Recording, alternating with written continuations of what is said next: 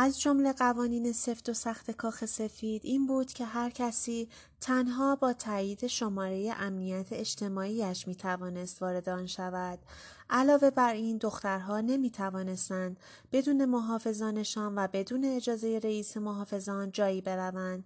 بنابراین برای آنها بسیار سخت بود که دوستانشان را به خانه دعوت کنند یا حتی با آنها به یک بستنی فروشی بروند و از لذت خوردن بستنی در کنار دوستانشان بهره مند شوند. به همین خاطر یکی از دقدقه های میشل آن بود که بتواند روشی قابل اتکا پیدا کند تا فرزندانش بتوانند راحتتر با دوستانشان در ارتباط باشند.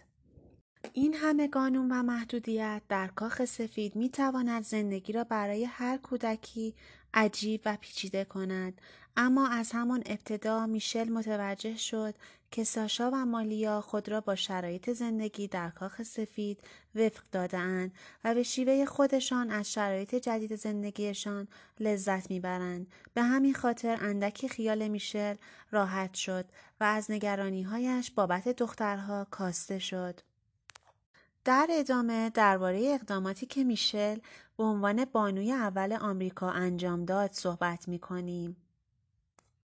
پروژه های میشل اوباما به عنوان بانوی اول آمریکا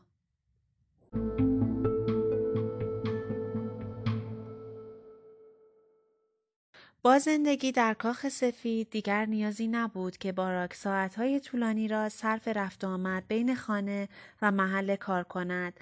دفتر ریاست جمهوری درست طبقه زیر محل زندگیشان بود.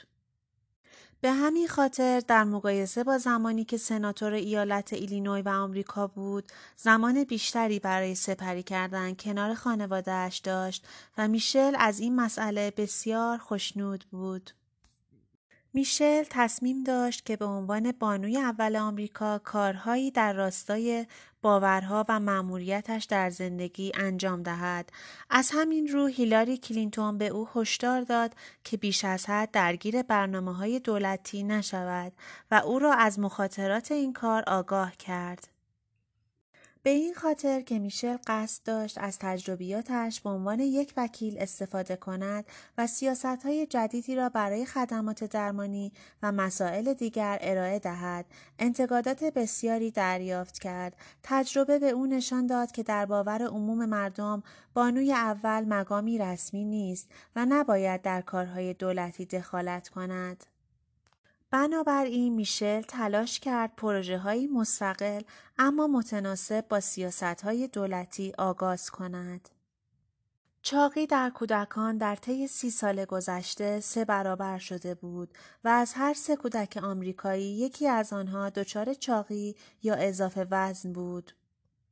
یکی از کارهای ابتدایی این پروژه ایجاد یک باغ در کاخ سفید بود تا بیشتر شبیه یک خانه باشد نه یک قلعه نظامی. اما هدف اصلی از این کار ترویج تغذیه سالم و استفاده از خوراک تازه به جای خوراک فراوری شده بود. برنامه لیتس موو چهار گام اساسی داشت که میشل و کارمندانش برای اجرای آنها سخت تلاش کردند های این برنامه از این قرار بود. یک آگاه کردن والدین از های غذایی سالم. دو ارائه خوراک سالم در مدرسه ها. سه تامین مواد غذایی سالم برای مناطق روستایی و شهری که به میوه و محصولات تازه دسترسی نداشتند. چهار تشویق بچه ها به داشتن فعالیت بیشتر. خوشبختانه پروژه لیتس موو خیلی زود به موفقیت رسید.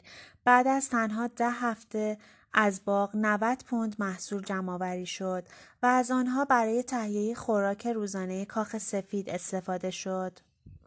همچنین بعد از اعلان عمومی برنامه لیتس موو چنین نتایجی به دست آمد. تامین کنندگان غذای مدرسه ها گل دادند که میزان استفاده از نمک، شکر و چربی را کم کنند. تولید کنندگان نوشیدنی تعهد دادند که اطلاعات روشنتری از مواد سازنده نوشیدنی ها روی برچسب آنها بنویسند. کانال های تلویزیونی قبول کردند که برنامه هایی برای تشویق بچه ها به داشتن زندگی سالمتر پخش کنند. کاف کتاب در ادامه این خلاصه کتاب به سراغ دستاوردها و مشکلات خانواده اوباما در مدتی که در کاخ سفید بودند می رود. مشکلات و دستاوردها در کاخ سفید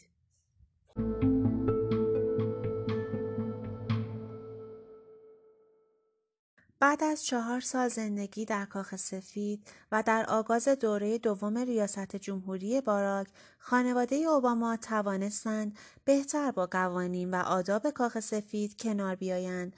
ریاست جمهوری و زندگی در کاخ سفید مشکلات خاص خودش را داشت.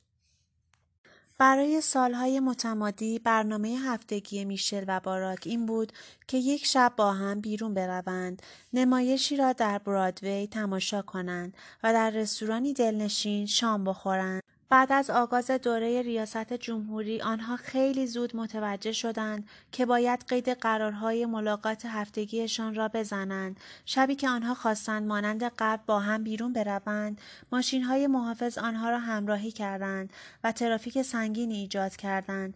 همچنین محافظان آنها تک تک افرادی را که در تئاتر و رستوران حضور داشتند بررسی کردند تا امنیت رئیس جمهور و همسرش حفظ شود. میشل درباره این اتفاق احساس خیلی بدی پیدا کرد. علاوه بر این مطبوعات نیز به خاطر این ماجرا از آنها انتقاد کردند و تصویر رسانه‌ای آنها خدشهدار شد. این مسئله باعث شد که میشل و باراک قرار ملاقات هفتگیشان را از بین برنامهشان حذف کنند.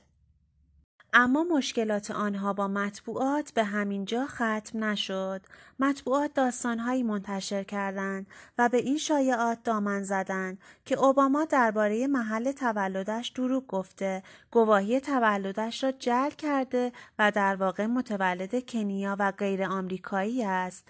این اظهارات دروغی موجب ایجاد تشویش در میان مردم شد و حتی جان اوباما و خانواده اش را به خطر انداخت. چنین اظهاراتی یک بار در زمان کمپین انتخاباتی دوره اول ریاست جمهوری اوباما نیز مطرح و سپس به دست فراموشی سپرده شده بودند. اما در زمستان سال 2011 دوباره این حرفها به میان کشیده شدند. ماهها طول کشید تا توانستند خرابی های ایجاد شده را تعمیر کنند. و در طی آن زمان میشل می توانست فرو رفتگی بزرگی را در پنجره ضد گلوله اتاقی که در آن مطالعه می کرد ببیند. دیدن این صحنه اهمیت تمام تشریفات و قوانین امنیتی را به میشل یادآوری می کرد. با وجود این مشکلات میشل دستاوردهایی داشت که به آنها افتخار می کند.